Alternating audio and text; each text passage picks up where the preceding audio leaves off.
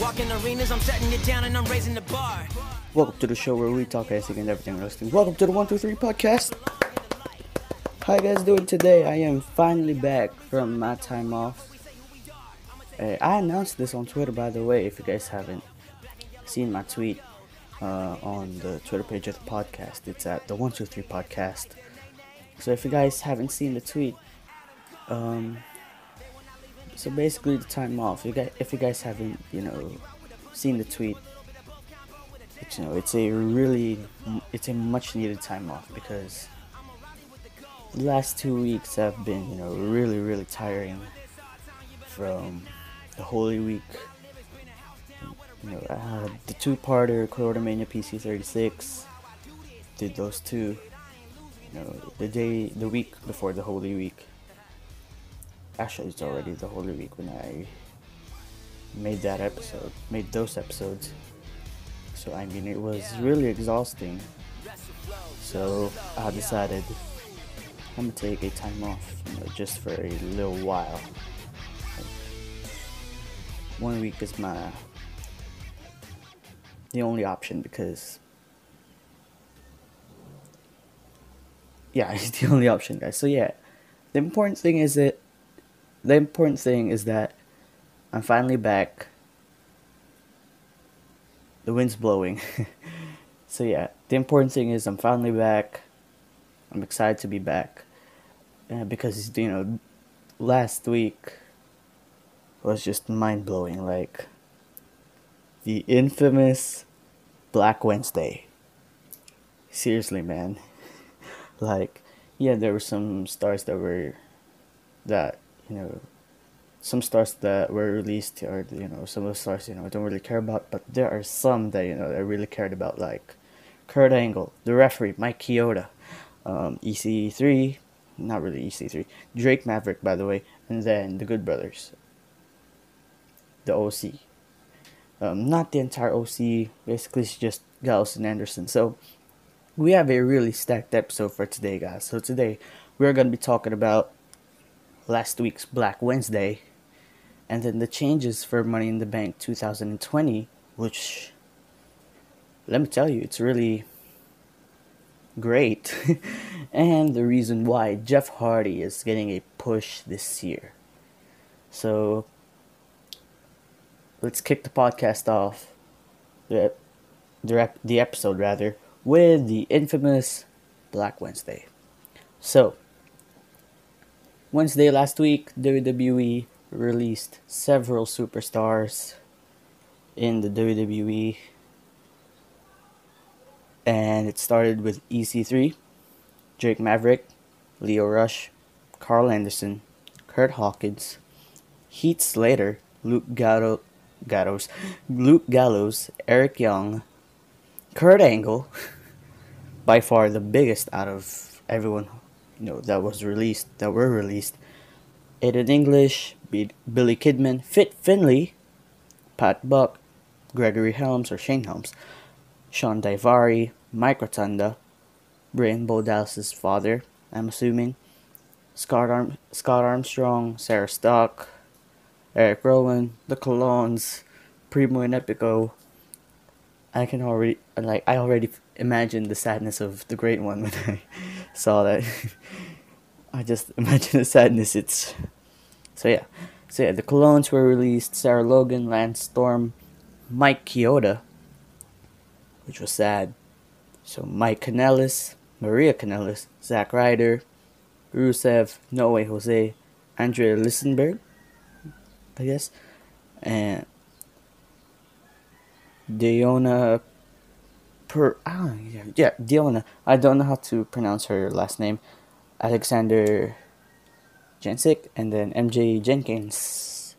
Those were the guys that were released on Wednesday, but then on Friday, they released more people, like Tainara, Dan Martha, Serena Deeb. If you guys don't know who Serena is, she was a part of the Straight Edge Society back in 2010, one of my favorite factions of CM Punk, one of the most original factions in the WWE. I loved it. Kendo Kashin, Nick Comoroto, Tino Sabatelli, I'm guessing Mandy Rose's boyfriend, real-life boyfriend, John Kwasto? Not really sure if I said that right. Mars Wang, Alyssa Miles, and my boy, Josiah Williams. If you guys don't know who Josiah Williams is, he is the guy behind Wrestling Flow. If you guys don't know what Wrestling Flow is, it's basically a series where Josiah raps, drops some bars on wrestling theme songs, like the song that played on the start of the episode. That was Wrestling Flow Undisputed.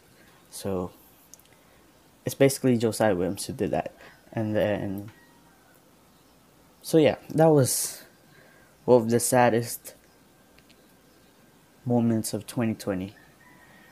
Really, really sad, because some of the biggest stars were released, some of the biggest personnels as well, like Kurt Angle, Mike Chioda, and the other referee, Rusev, and then Kurt Hawkins, Zack Ryder. Although yes, they may not be big stars, but it's really just really sad to think that they're jobbers, and then they got released. It's really sad, they really get to prove themselves in the WWE. Also, I'm guessing on Thursday, I forgot, the legendary Howard Finkel passed away. So really sad. The voice of the golden era. Basically, he's the voice of the golden era, and I'll miss listening to his voice. So yeah, back to the releases. Many big stars were released. Like I said, Kurt Angle, Mike Chioda, big personnel. He's been with the WWE since 1989, I believe. So yeah, it's really sad. Plus, Gallows and Anderson are released as well. Really sad to think too, because basically they've been pretty much ruined because the goofy stuff that they did back then. Yeah, they used to be some of the most badass tag teams in the WWE, but now they're just like a joke, which is sad. So I'm really sad that they're released, but we still don't know what the future holds for the two, Gallows and Anderson. Maybe they would go back to New Japan, go back to being a part of the Bullet Club. I hope so. So yeah, we got GOD and then Gallows and Anderson, two tag teams in the Bullet Club. That would be pretty cool. So basically, a sad week for the WWE last week. So yeah, one of the darkest moments in pro wrestling history as well. Plus, it was really bad timing because there's a pandemic. If you guys haven't realized it, there's a pandemic all over the world. So they needed their jobs. So them being released, it's really, really sad. Plus, I saw that video of Drake Maverick. I almost cried. Yeah, I almost cried. But yeah, he'll stay for a little while, because he is set to compete in the interim Cruiserweight Championship tournament, and that would end up being the final matches of Drake Maverick. So yeah, Drake Maverick, really sad for him. He did everything for the WWE. He became the general manager at 205 Live, became the manager for the AOP before Seth Rollins.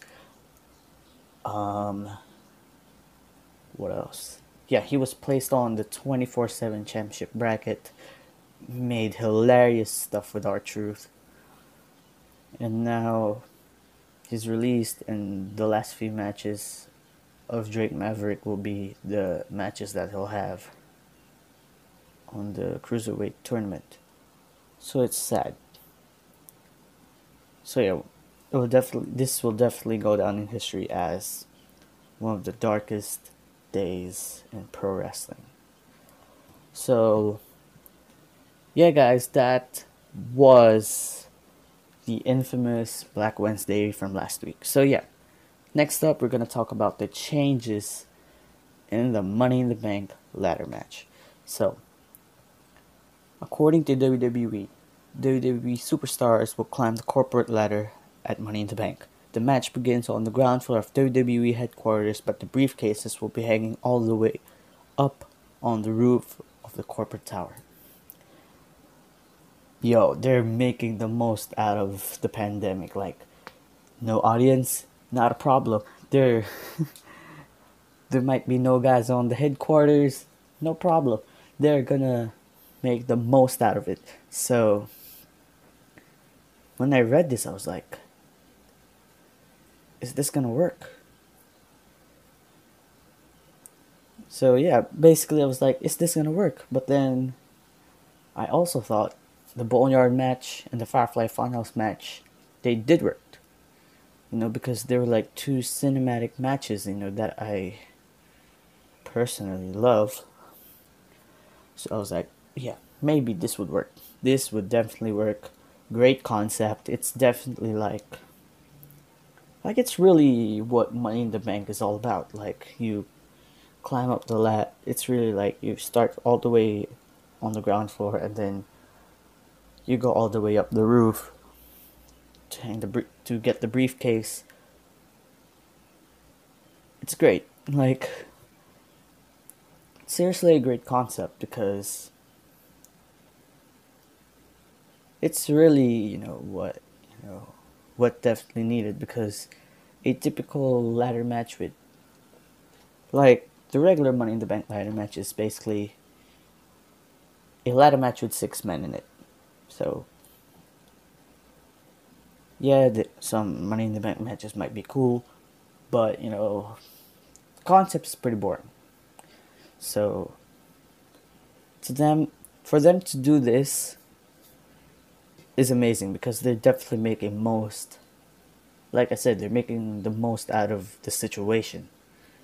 Like, there are no personals on the headquarters. There are even leaked pictures now on the setup that they're gonna have for Money in the Bank, and yo, that just made me really excited. So, because it's not gonna be held at the Performance Center, we're gonna see something different, not just a Money in the Bank ladder match with no crowd. We're basically seeing cinematic matches. And it's going to be held on the WWE headquarters, so I am really, really excited, because that's what they needed. That's what they totally needed. So, I am excited. Hopefully Drew retains against Seth. Hopefully Braun retains against Bray.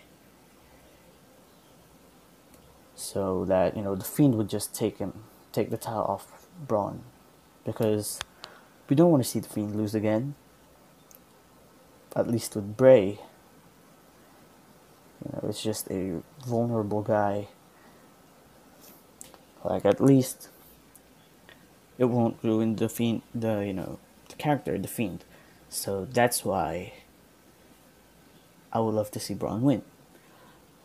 So yeah. That's the change for Money in the Bank 2020. So, last thing we're going to talk about is the reason why Jeff Hardy is getting a push this year. And yo guys, if you guys still don't know, I am a huge Jeff Hardy fan. Just a really, really amazing wrestler. Plus, a very honest guy. If you guys haven't seen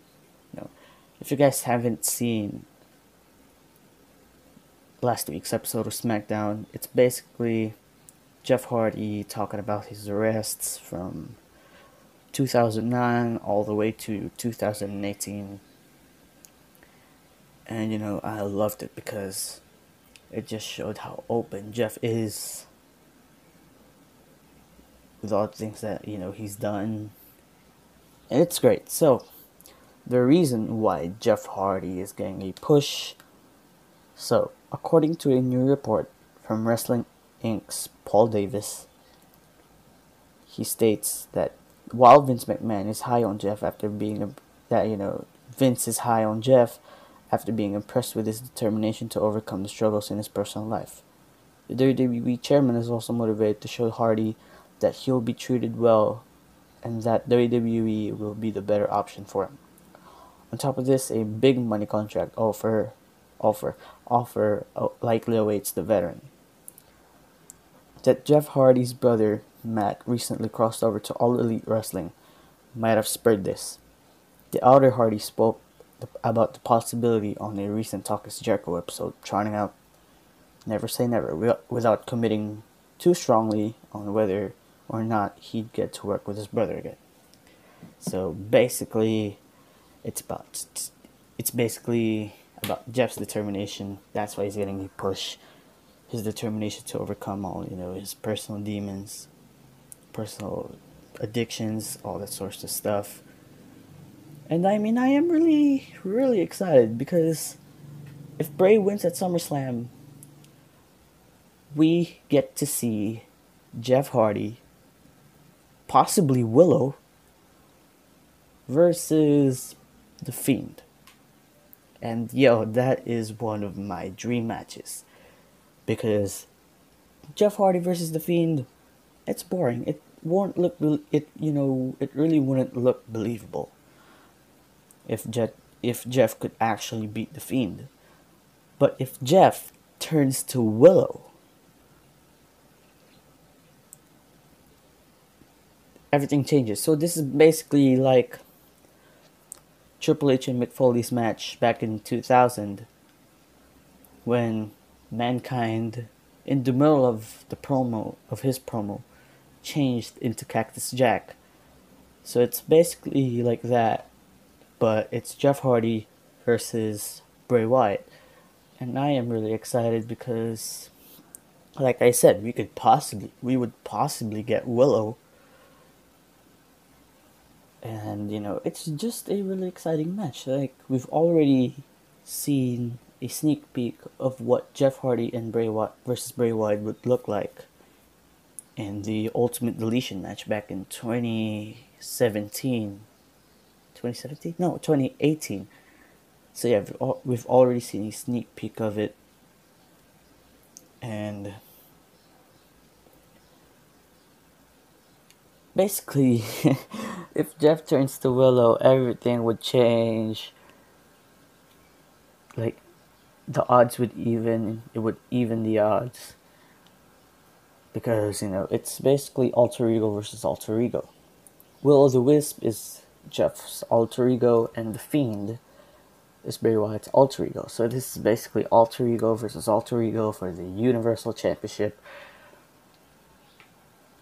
possibly at Hell in a Cell, and then, or at Survivor Series. That would be so good. Like, oh my God, I may be a little biased here because I'm a Jeff Hardy fan, but you guys would agree that Willow versus The Fiend would be 10,000 times better than Jeff Hardy versus The Fiend. Because if Jeff manages to win against The Fiend, it wouldn't look believable, because Seth Rollins couldn't defeat The Fiend. Daniel Bryan couldn't defeat The Fiend.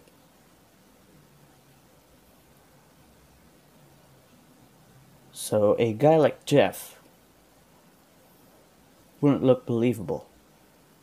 So if he manages to actually turn into Willow, like if he actually manages to turn into the Willow, if he actually changes in as Willow, you know, it would be a lot better, because like I said, it would be alter ego versus alter ego, the Fiend versus Willow.